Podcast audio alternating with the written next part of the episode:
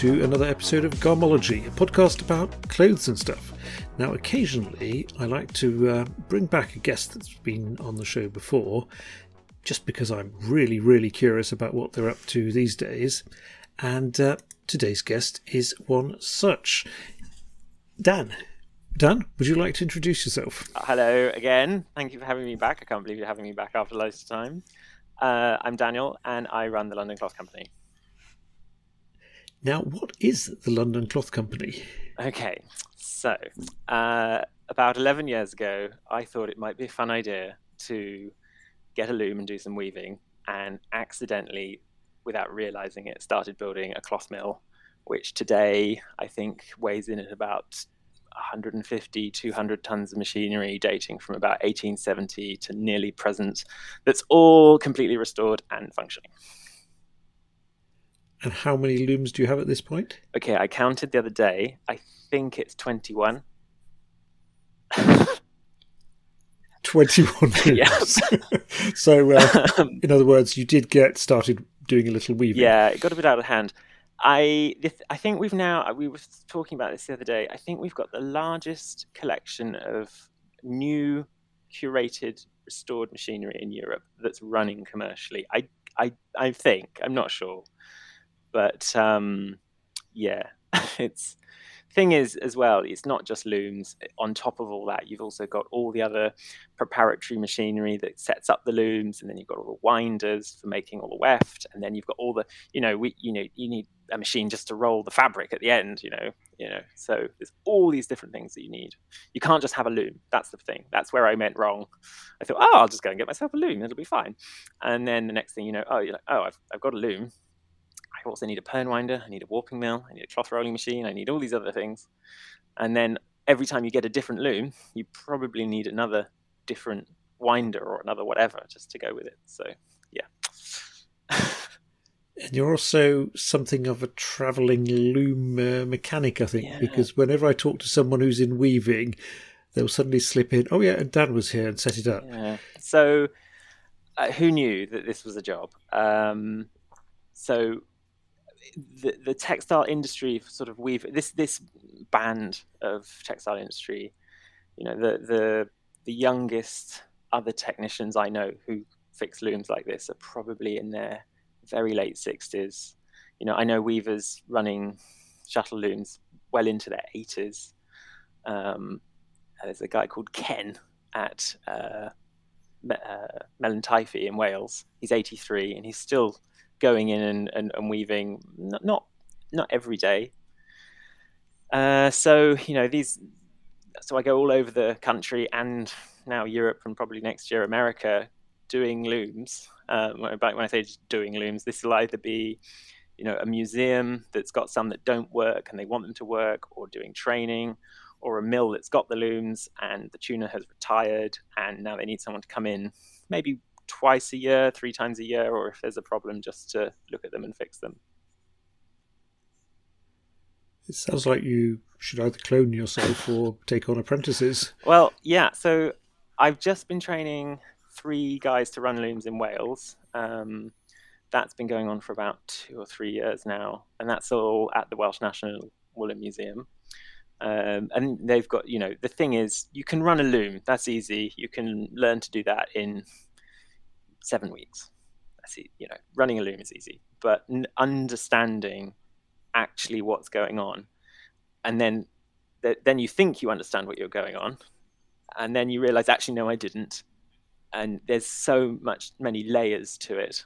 Um, it's uh, what's called the circle of timing, and the more into it you get, the more you realize that actually you never knew anything at the beginning of whatsoever, or even six months ago, and you, yeah, it's it's it's bonkers. Mm, but they all run on the same principles. So even ones that are sort of from the late 1870s to the ones that are brand new now, they still work on this this principle. So as long as you sort of can get your head around that, then yeah, just it's just taken a very long time. In fact, it might not be. I don't know. It might not be that difficult. I might just be shit at it, and I just make it look really difficult. I've often thought this. Like maybe this is a lot easier than I think and if someone else had a cracked it, they'd be like, "Oh yeah, this is easy. Why are you making such a big deal out of it?" So, I have no idea. Well, a lot of these old machines are incredibly complicated, and you sort of think, looking at them, that the person who came up with that must have been so smart in an utterly practical way. Yeah. Yeah. The the other thing is as well is you, we're seeing so so the, the loom that I'm most familiar with originally came out in 1879, and now we're looking at it, and you're seeing something that came out in 1879, but you're not what you're not seeing is the preceding 50 years of development, built on development, built on development, and, and a lot of um, intellectual property theft from different companies. They're all stealing each other's ideas because you know intellectual property back then was like unheard of. You could patent something, but eh, whatever. Especially in the really early days, if you look at some of the um, the, the, the true pioneers of textiles, they all died in poverty. Like um, uh, Kay, who, who invented the the first flying shuttle, died in poverty because he couldn't he couldn't protect an idea because basically all it was was a bit of wood with a hole in and some sticks. I mean, anyone anyone with a wood workshop could recreate that. Um, and people following on from that, the, only one that really made any money was Arkwright, and even then, there's like a lot of speculation: did he just steal his ideas from other people? So yeah, it's it's quite an interesting one. Um, and then the thing is, we're running these machines now, and yeah, when they were brand new, they were incredible, like absolutely out of this world.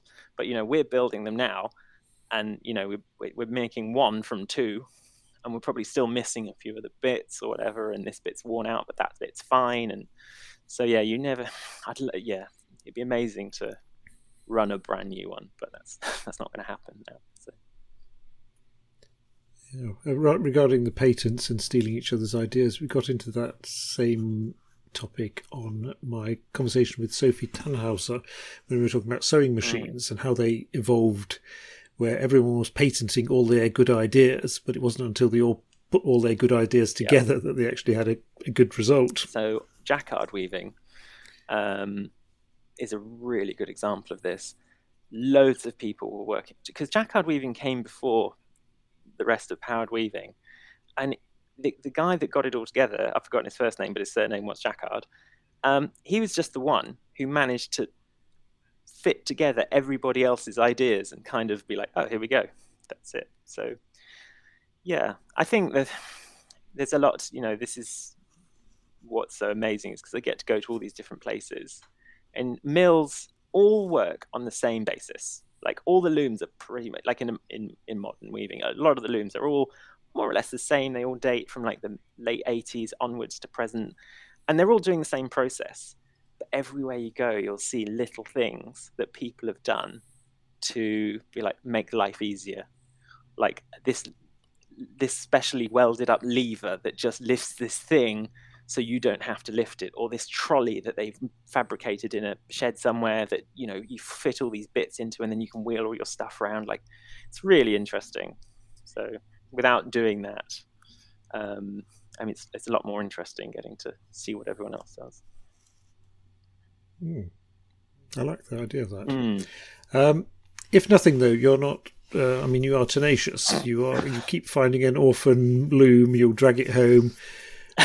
well, yeah. Pa- painting, shot blasting. So the thing is, I've got, you know, yeah, it is bad.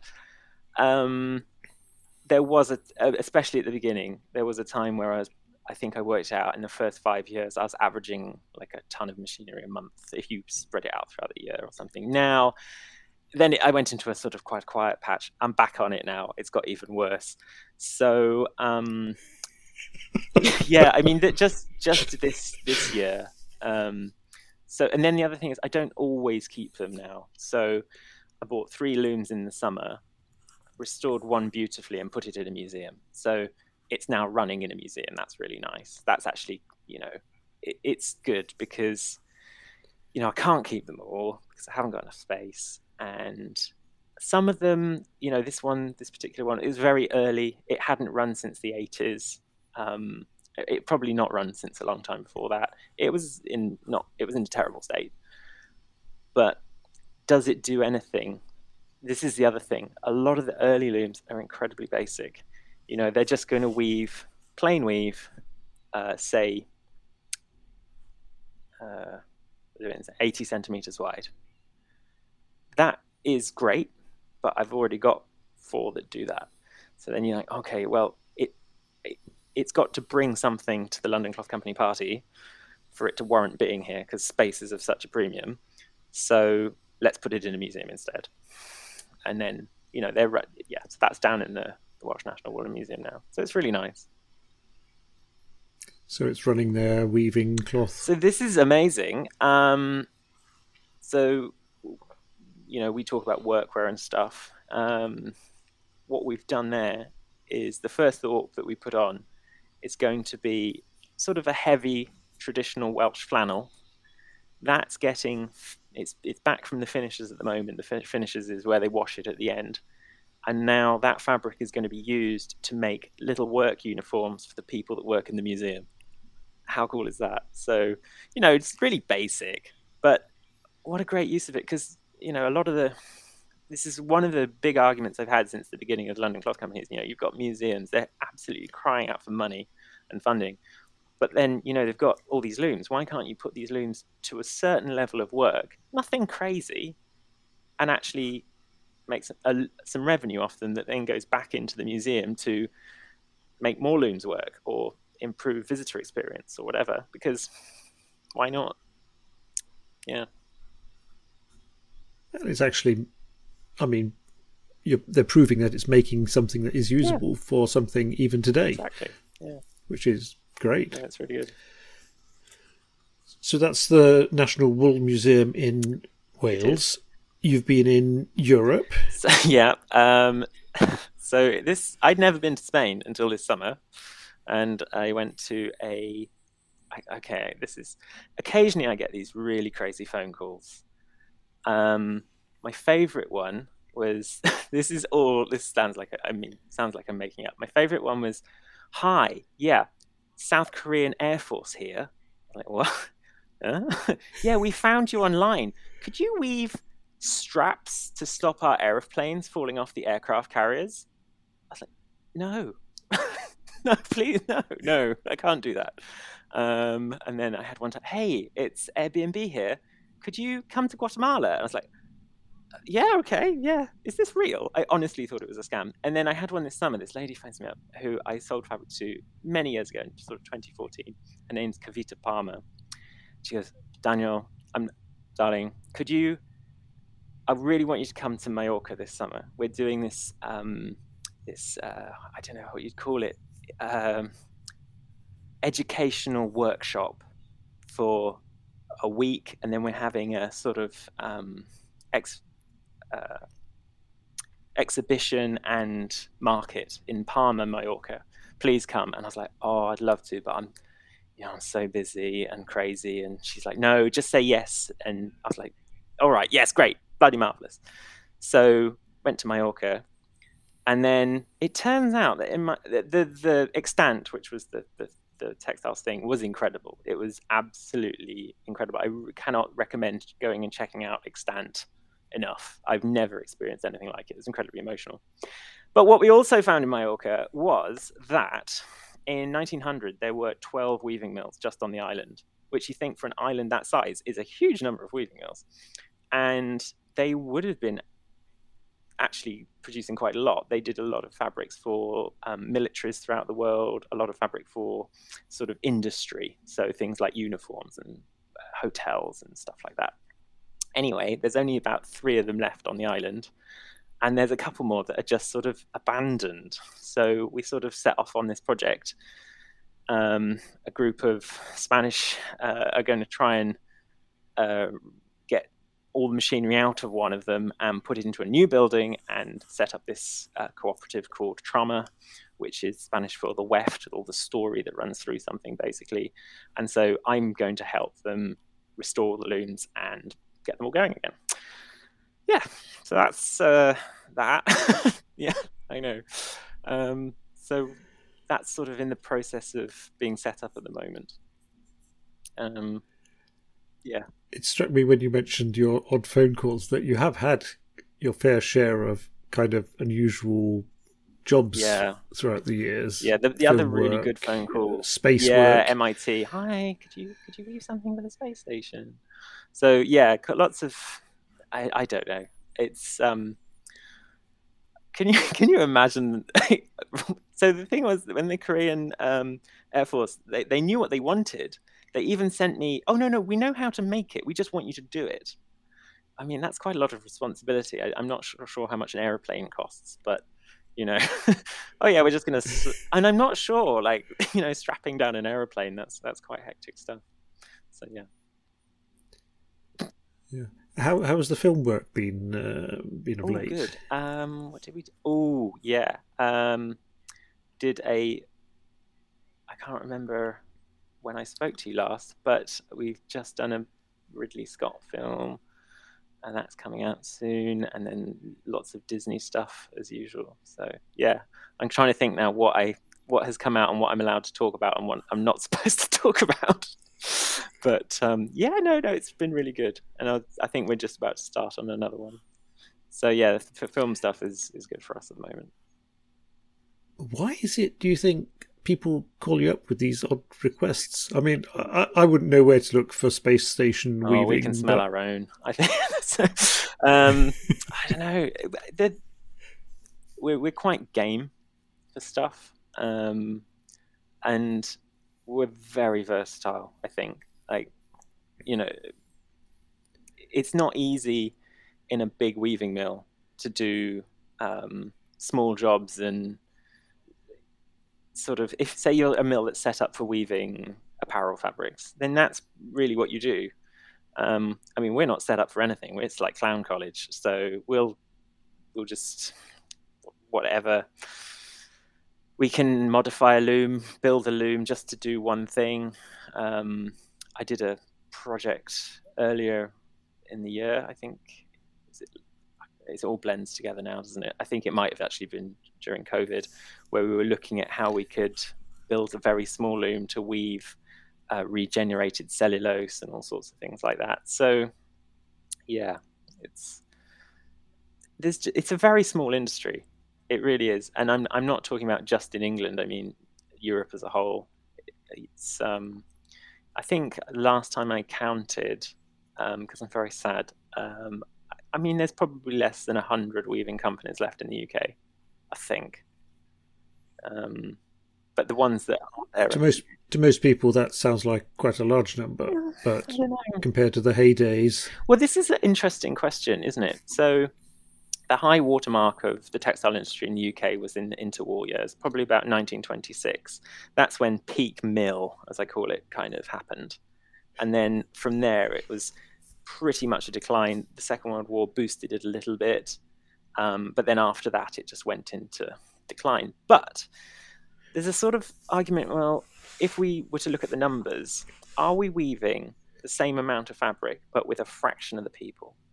So the looms from the 50s, for example, they would have been fully automatic or semi automatic, but the fastest they would have run is maybe 200 picks a minute. So whatever they were weaving was running at 200, say.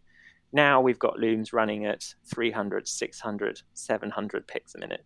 So you're going to be weaving maybe three times as much with one loom, and one person can run heaps of them.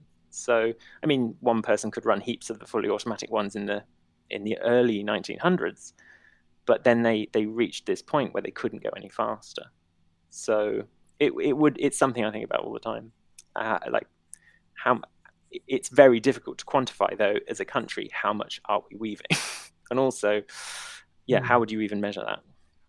and also I suppose it's so diverse. What places are we? Mm. I was talking to um, Chris Hewitt of uh, Hewitt Denim. But he's been doing it for years and years and years. You should listen to that Mm. episode. He is also one of these guys who just won't give up because he had the idea that he wanted to make a British denim, and he's not giving Mm. up. He's a Canadian, right the the, the issue because we've obviously we've done it it's that in this country we don't have the finishing we lost that um, and if you're going to do it prop i mean you can get it finished that's totally the thing but really what you need if you want to get it sanforized there isn't a sanforizer in the uk anymore um, there was a company talking about putting one in but there's just not the demand for it so it's a bit of a unless they yeah That's what he found out as well because he used a, a, British finisher for the first mm. batch, mm. and he did a great job yep. on it.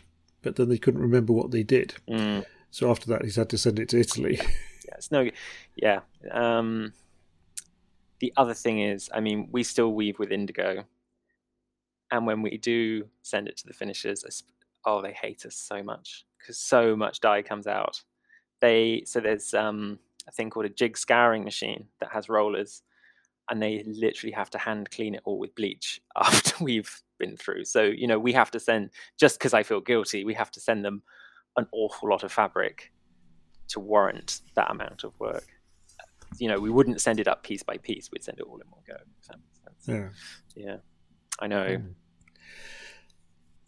So you mentioned you have over twenty looms yeah, now, and, and you mentioned that you uh, you mentioned that at some point you were getting in a ton or so every month. So that gives an idea of the sort of size and weight of all mm. this. So obviously you've got this huge space where you keep all this. There's never enough space. There's never enough. Um, so the the way as well is you've got to think. So a lot of these really early looms, they'll just do this one job, but they'll do it really well. And so you find a product that it will weave. You set it up to do that, and then it could legitimately sit there for a couple of months, not getting used, and then it does that job, and therefore it's paid for itself for the next six months or or whatever. It's warranted its its itself being there, and also you know we, when we buy these things, you don't just it's not just the money to buy them. It's then the astronomical cost of getting them to a point where they'll run reliably. So you'll often have to buy two to make one, or um, just I'm at a point now where you just make the parts. It's actually easier in some cases. So we've built up this incredible address book of people who will do, you know, lathe work, CNCing, um, laser cutting. Laser cutting is my absolute number one favorite thing now. Um, and we can pretty much manufacture anything.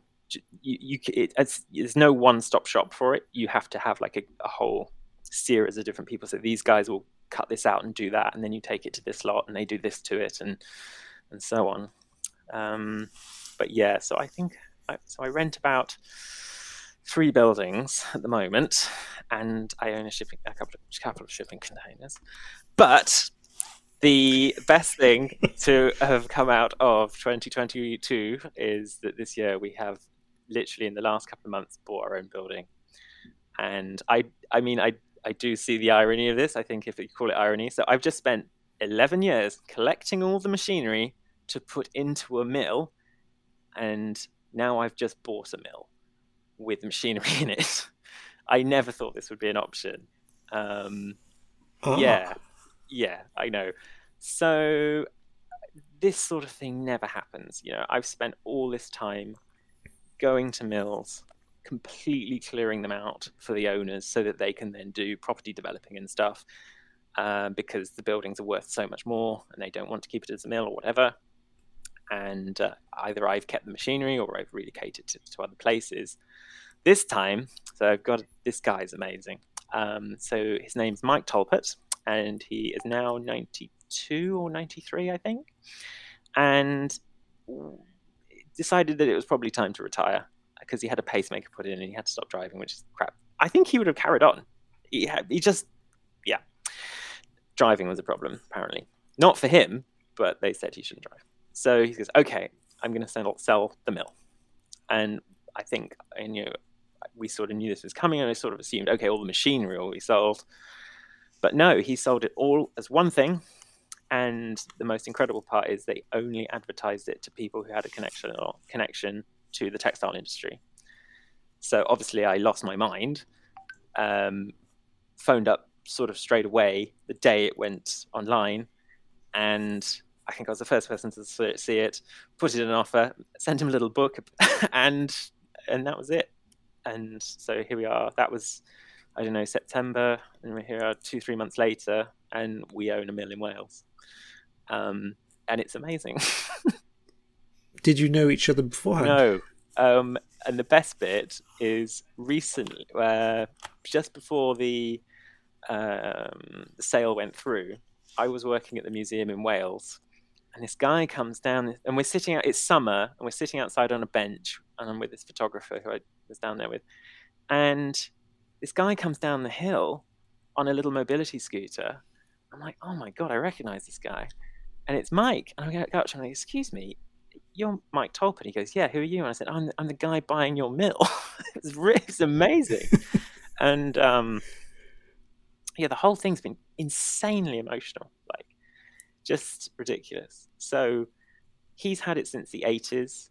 The Jones family had it before then, uh, up until the 1870s, and so now we're going to keep it as a mill for the next generation or as long as as long as I last. Um, the only problem is um, it needs within the next six months, six to twelve months, at least ninety six thousand pounds spending on it to stop it from falling down. and then once we've got past that stage, then there's quite a lot of other things that maybe need addressing. Um, yeah, it's like walking into a 1930s time capsule crossed with a sort of horror film dungeon. It's absolutely mental in there. It is incredible.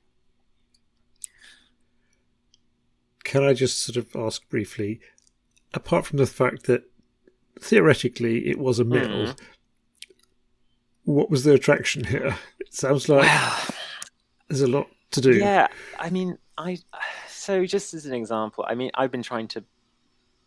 So we were in a position at the moment where people cannot visit the mill. Like, uh, we had to move uh, like in 20, sometime in 2018, and the current site, it, no one can come and see the mill. Now, what's the point in owning all this stuff if no one can come and see it? It is so pointless. Um, we've had so much trouble with landlords in the past, just absolutely out of this world. And so I'd been looking for somewhere for ages. But, you know, I was watching industrial units go on the market for 88,000 in an auction and selling for sort of 250,000. Like we haven't got a, we hadn't got a chance. So, and that, you know, the, the end goal has always been to have a mill that people can come and see. Really, a huge part of our role these days is just when I when I use the word education, I don't mean sort of classroomy, workshopy. I mean just that sort of not even I wouldn't call it surface level, but it doesn't have to be in depth. It's just showing people that there is a new narrative that you can do things another way. Things can. Oh, I, I I really don't like banging on about sustainability too much, but that it is a lot easier than you think and it can be done and in, you know encouraging people to go and do other stupid things like this. So yeah. It's a case of showing people i think how things come into existence. Exactly. Yes. Yeah. Yeah.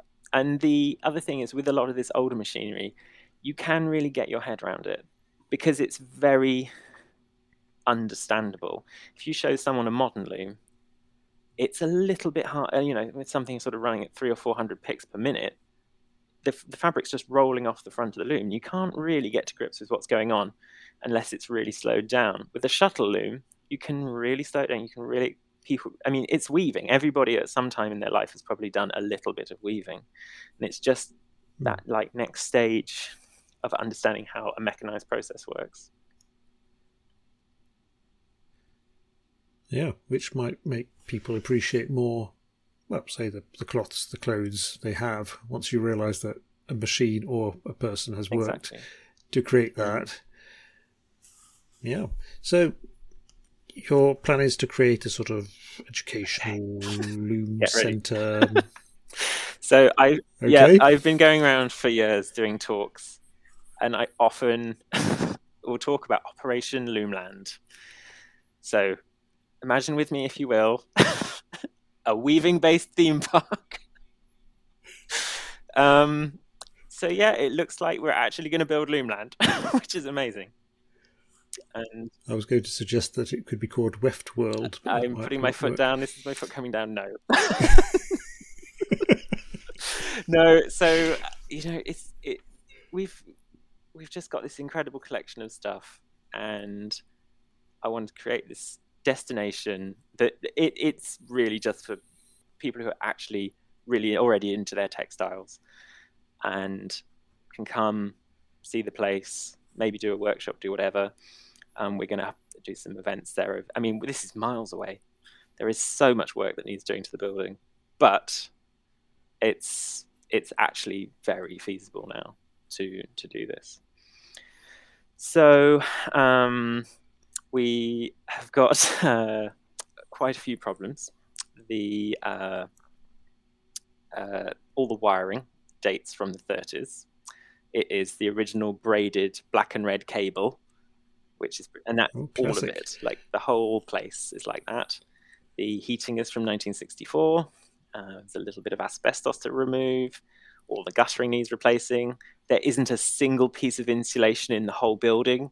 Um, none at all. The roof needs looking at. All the windows need replacing because they're all rotten.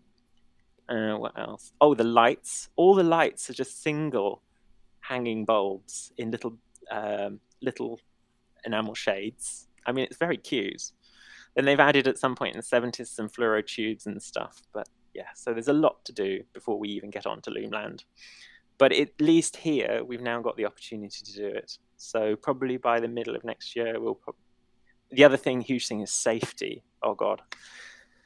So uh, anyone who knows about the difference between flat belt and V belt. So a lot of original looms run on what are called flat belts, the old school kind of big flat belts. I can't think of a better way to describe it. Mm. And then more modern ones, they went over to using V belts, like you'd find in your car or on an industrial sewing machine or whatever. So what they've done is they've they've gone, oh, we'll use V belts, but they're just running V belts off motors screwed to the ceiling, coming down, just running on flat belt. So I mean, oh, and there's no guards at all. it's it's amazing. So we've got we've got to do quite a lot with that. Um, but yeah, it's it's absolutely out of this world. But it, up until this point, it was actually a working mill yeah. with at least one guy yeah. weaving away who, against all odds, uh, had survived the hazardous working environment. Well, it does go to show. I mean, you know, we, I, I am. I mean, honestly, I am the most lax when it comes to safety, but also quite on it. Like we've never had an accident, and it does go to show as long as you're quite aware of, of where you are and what you're doing. Yeah, yeah, you you just you just have to be on it and safe. But if we were to ever want to train people or employ people, you just couldn't get away with it. Like it's just no, absolutely not. So that has to change if we and even having people in the building like yeah you could have people coming in and have a look but then you couldn't turn anything on. So you've you've really got to, and it's not worth the risk. I mean, these machines really can do you a lot of damage in a very short space of time if you were in the wrong wrong place at the wrong time. Yeah. So no, there's um, you know, there's a huge amount of work that to do, but the most important thing is that it stayed as a mill. That's it. You know, the I've you know all this time all the looms that I've ever picked up, accumulated, or whatever, it's always what we call like end of days. You know that when I get all this stuff out, and then the place is clear, then it goes on the market, and essentially is either being sold to be knocked down, or sold to be turned into houses, or a second home, or whatever. Like, so in Wales at the moment, I think there's when you okay. So I know boring history. So in, in 1900, there were 300 mills in Wales, just in the counties of Carmarthenshire, uh, Pembrokeshire, and Ceredigion. And now I think we're about seven, maybe eight left. And just, I mean, I don't think you'll mind. Like, so Raymond, who runs Renan and Teifi, is 77. Um, the guy I got my mill off was 93. And that's a pretty, that's apart from Melyn Gwent, I mean, there's amazing things happening in, in the area. Uh, Gwent, which is about an hour and a half away, they just uh, the people that own it have given their uh, mill to the people who work there. So that's now, I, do you call that a partnership? Um, that's amazing. And then, but mo- apart from two that are a little bit further north in Wales, they're all in this sort of southwest part of Wales. So it's really good that this one is staying as a mill. Yes. That is uh, that is mm. nice because it means you are following on a mill that has been there for 150 years or so. 152 or three, yeah. so, good guess. Yeah, and then the other thing is because you know we also own. I mean, this is silly. Is we also own our own mill. So what'll happen is that once we sort of refurbish the building a bit, we're actually looking at whether we can build an extension and move some of the stuff that's there now into the new part. So there's with weaving, you've got sort of two main stages. You've got warping and winding, which is the preparation, and then you've got weaving. It would be really good to put all the warping and winding into a new building, somewhere that's dry, warm, uh, a lovely place to work, and then we can have all the warping in one place and the yarn with it, and all the weaving in the main old building. So we have got to make a bit more space. That I don't think is a massive problem because there's a few sort of rather derelict outbuildings. So if we were to, I mean, yeah, we, we can sort that out. But we've got, you know, it, it's, um, you know, I've done 10 years already. So another 10 years to sort this out is fine. Um, yeah. So it's very, it's amazing. I'm so just, yeah. I'm so glad it's coming together for you. And at this point, of course, you have about two mills worth of uh, looms. yeah, you... yeah. So some of it, what's going to Some of it is I've already started rehoming. Um, so the looms will keep all the looms. That's fine. But things like at the moment the cone winders, you don't need two cone winders. So one of the one of those is going to Scotland. Um, one of our warping mills might go to Scotland.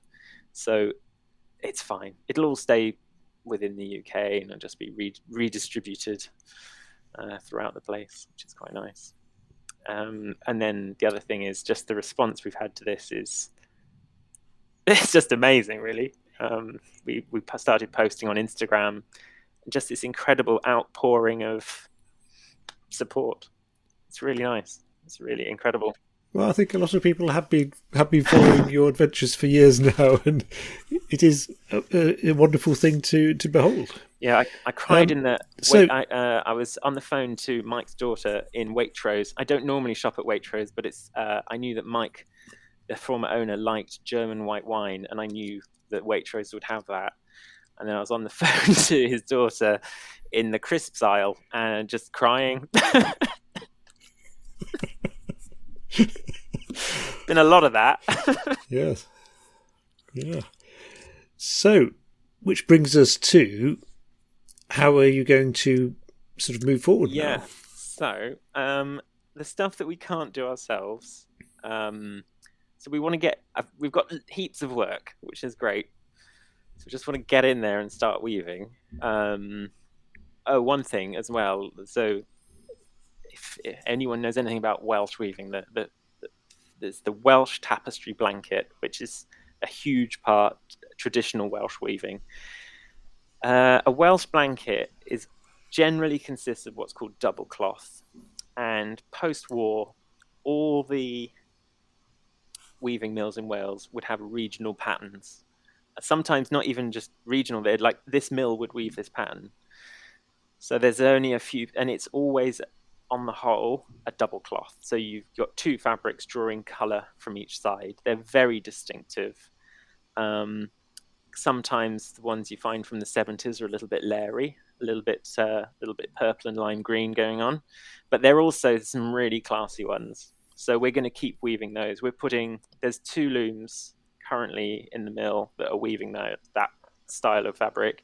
We'll probably put a third one in and put that over to doing it as well. So we're going to keep on doing that.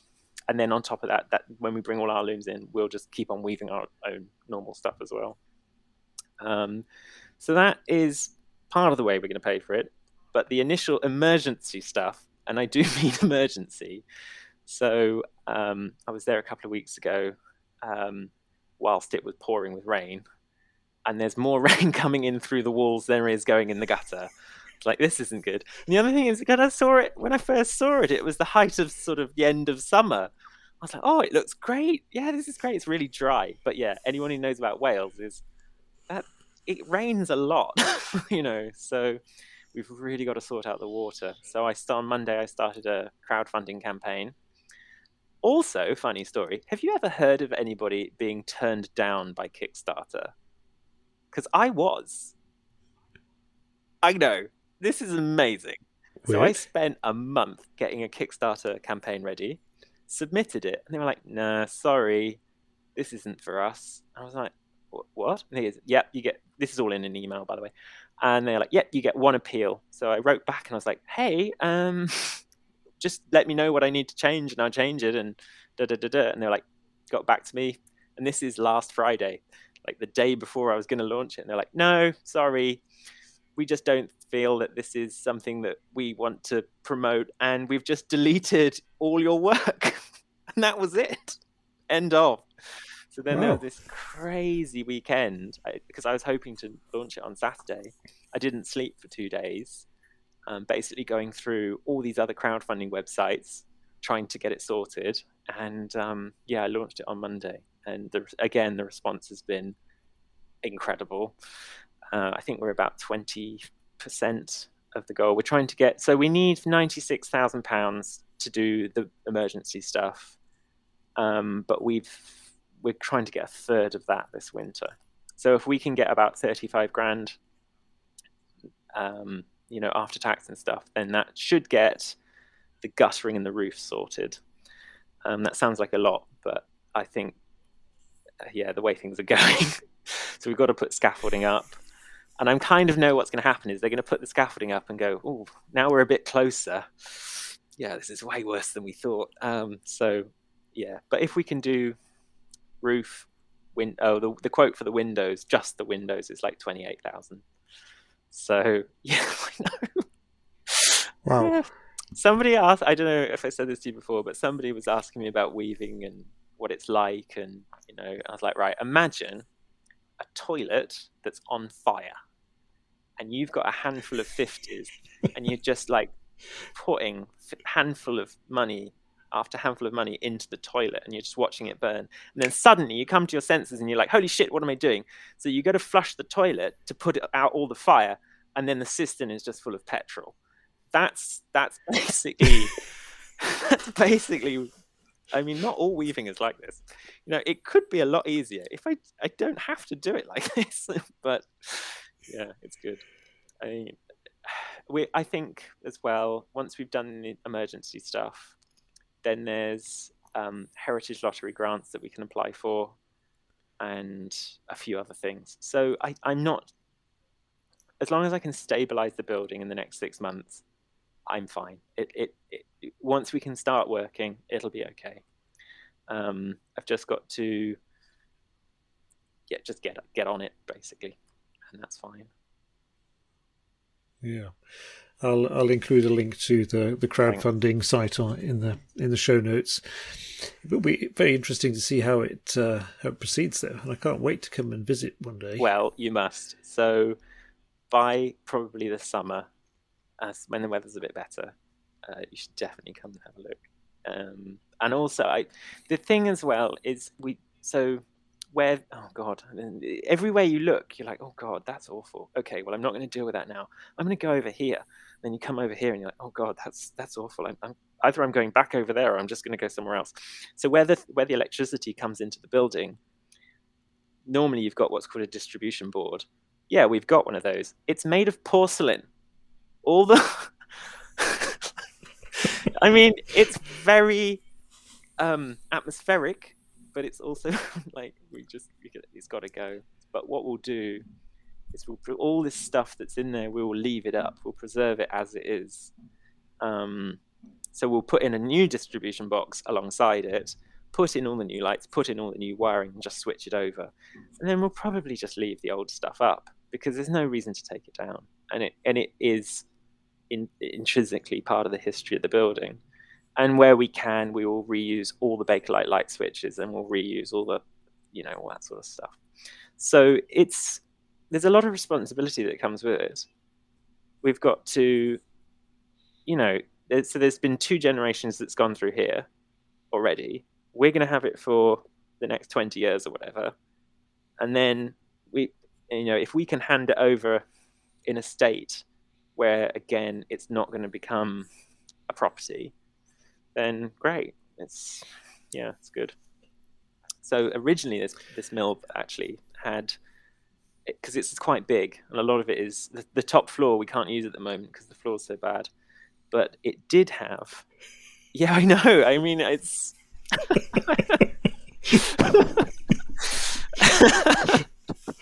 I know. it's just like, what the hell? So they did have um, carding, spinning, weaving, and finishing all on site. Now we'd never get into the spinning because we're weavers and we've really we've got so many looms. Like, let's stick to weaving. But what would be amazing is if we could do the finishing. And the whole place did run originally on a water wheel. The water wheel has been long gone. I mean, that went in the 30s. However, the what's called a leat, which is just in this case a huge big bore ceramic pipe that channeled the water from upstream down to the mill, is still there and so is the the pit that the water wheel was in. It's a little bit full of rubble. But what I'd love to investigate down the line is can we put in a more efficient hydroelectric plant? Obviously, we're going to do solar. I think that it's really feasible that we could run all the single phase machines on solar. Like, that's very achievable. And then, yeah. Well, if there's water there, it should be uh, should be possible to go hydropower. Exactly. I'm not sure we've got enough of a drop to get a really efficient. So if we went for a turbine, you need as much pressure as possible. Um, so you need the greatest amount of drop in height, as, and I'm not sure that we've got that. But it's amazing the alternatives for water wheels now. There are these water wheels and that you swing out into the flow and they just they're just in the flow. And you know, it's not like solar where you're only getting it on a good day during the daytime.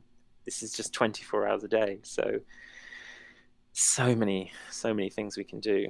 It's just going to take a long time. Now, we have focused a lot on all the downsides of oh this oh place, all the obvious problems and crying in Waitrose yeah. uh, and all this. But but really, this is a huge purpose-built mill in the rolling Welsh countryside. Yeah. Uh, it's extremely scenic, bucolic even. Uh, you could paint watercolors all day long. I mean, there must be loads of good things about it. I, there's really there's nothing bad about it. I, I I mean all these all these things they're not they're not bad. I just I think they're just sort of um, added color. Yeah. So it'll you know It'll be ah. fine. No, the seasoning, the building is amazing, and I think once you know we're just going to add to it. We're not going to change it too much. It's about four hours from London on the train, and if we can, I think it'll be fine. I think it's going to be amazing, and uh, I've got. To, I, maybe I should stop calling it Loomland, but at the same time, I'm like, no, why not? Let's keep it as Loomland. It's great, but. Um, Weftworld. Okay, well maybe we'll. I mean, I don't, I don't dislike Weftworld. Maybe there's going to have to be some sort of poll. I mean, maybe you could just open a, a rival weaving theme park called Weftworld. That's not a bad idea. That sounds like a terrible idea. I mean, yeah. Anyway, it's a good one. Yeah. Which, whichever. But so roughly which area okay, is this? So uh, it is sort of extreme southwest Wales. So if you come from London and you go London, Cardiff, Swansea, keep going, you get to Carnarvon, uh, Carmarthen, uh, and then we're just past Carmarthen. Okay, so it is fairly accessible. Rem- you you know, there's even. Um, I mean, the train gets you right there. It's amazing. Um, and there's so much going on in this area at the moment. So there's another uh, company that's set up. Not oh well, actually, oh you know where Hiut is uh, in Cardigan. Mm-hmm. We're only fifty minute. They're fifty minutes further down the line than us. And then there's also a company that's just opened in Cardigan called, and I really want to pronounce this right, Garthenor, which is an organic spinning mill run by this amazing guy called Johnny King um, we've already talked about doing some stuff together. He is a salty dog, absolutely fucking amazing. We think, I mean, yeah. So we're going to do stuff with him. Um, and then what else? Obviously, there's all the other mills in the area. So Mellinger Grant, Solva, um, Rock Mill, and Melon And then yeah, there's, there's all sorts. Uh, there's a Cambrian. There's a company called Cambrian Wool there, which is sort of leading the way in completely traceable Welsh yarn. I mean, that's that's awesome. Susie Park. Um, yeah. There seems to be a lot of that going on now. Lots. Um, I was talking to Alfie Long a couple of months ago about the Fibershed initiative in mm. Ireland. Mm. There's probably one in in Wales as well again about the traceability, the organicness, and yeah, it just seems to be so much positive stuff going on around well, that. This is it. I mean, I know we all we're all sort of stuck in these little sort of bubbles that we we exist in. Um, I mean, this was something that came out of the extant in in Mallorca. Is there is so much to be positive about. I often worry, you know, like, are we really making an impact on a positive impact by doing weaving this way and traceability and stuff. And yes, we are for that reason that it's increasing so much awareness. It's education. I mean, we, you know, we're processing tons of yarn. That's great, but could we be processing, hundreds of tons of fleece at one time? At the moment, no, we can't. But um, then you've just the there's so much good stuff happening everywhere you look. So it's in there's so often you get this sort of these stock answers from people, this sort of very negative, sort of oh, this is bad, this is bad. But actually, there's so much good stuff happening. You've just got to embrace, it. like really, when you find it, embrace it. It's good.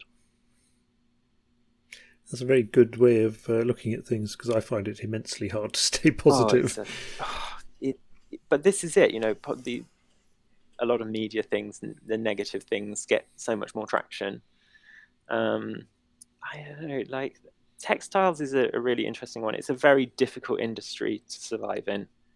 Um, but if you think, I mean, so we did our first like farm to fabric like really early day. I mean, I don't. It's not like we invented it or anything like that. Like loads of people have been. It's just what happens. As far as we're concerned, that's just how fabric is made. But to do it completely traceably is now not uncommon. It, I mean, even when we started 11, yeah, 12 years ago, whatever it was, it wasn't like massively easy to do. Now it's it's very easy. It really is, and the and the wool board is getting better. They've completely overhauled how they work. Um, yeah, so there's a and there's all these little projects that are actually I mean, for example, Garthenor is a big project. Um, they are building a complete worsted spinning mill from scratch. Um, I, yeah, it's really impressive. In fact, you should definitely talk to him because he's hilarious.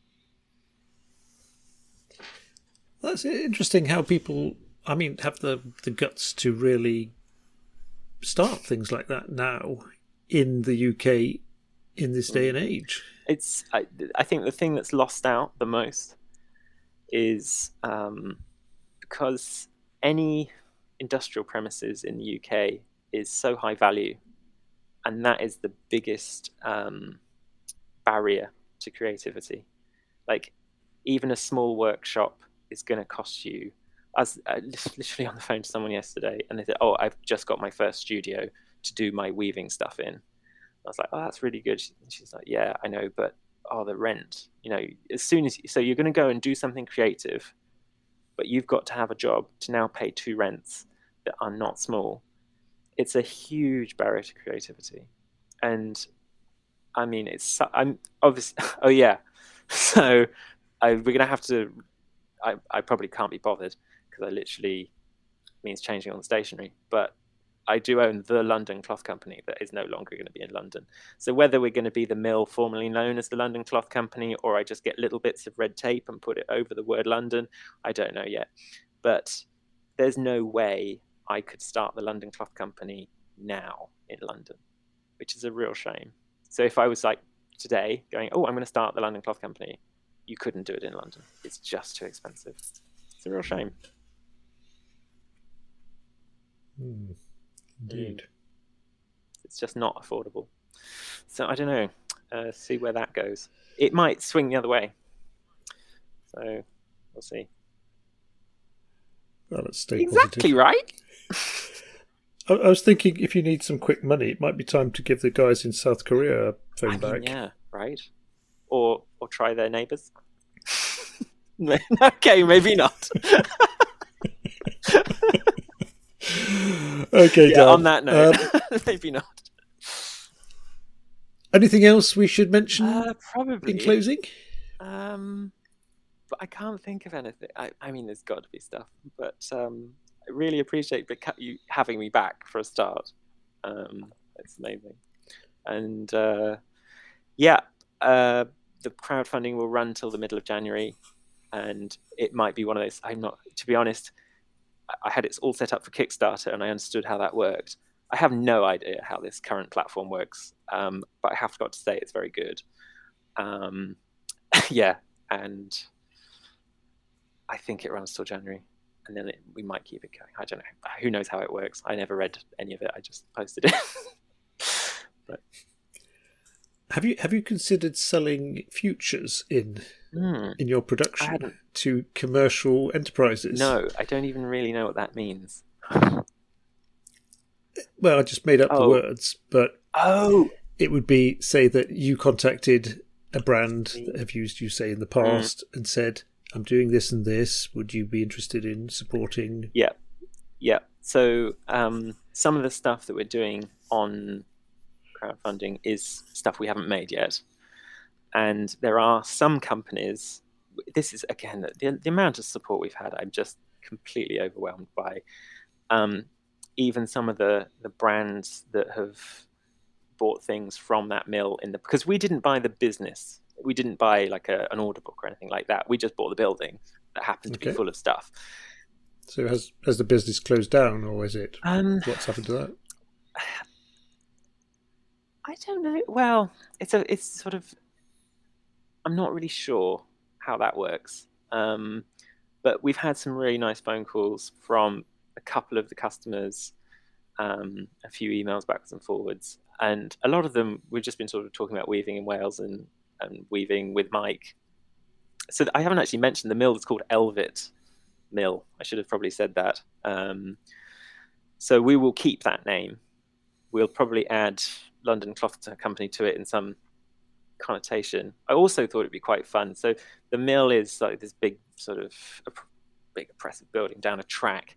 You can just about see it from the road. So I, it's it's in a village called um, Cynwyl Elfed, and I thought it'd be really great to have a massive neon sign on the end of the building saying Cynwyl Elfed, Elvet Woolen Mill and Casino. That would be good, wouldn't it? Because I bet you there's no casino and we could have like Elvis impersonators and like Cher. That would be good. How did I get onto this? um, Yeah, I think that was down the wrong Yeah. track. yeah. oh, tell you what, as well, a lot of trees to cut down. That's going to be great because you know I have a chainsaw problem. that was something we discussed Mm, last time, wasn't was. it? Your fondness for chainsaws. Yeah. So, um, got plenty of work to do there. So there you go. The future is bright. Bright orange because we like Husqvarna chainsaws. Husqvarna. Yes, thank you. I, thought, I wanted. okay, Dan. I think we'll uh, we'll stop there. Thanks so much for for coming back and telling me about the new enterprise. It sounds both brilliant and scary, Do you know what's weird? It, but I'm sure it will turn out well. I'm not that daunted, and I think maybe it's when you talk about it to someone, you're like, oh yeah, maybe I should be a bit more worried about this. But thank you so much for having me back. Never lose that enthusiasm.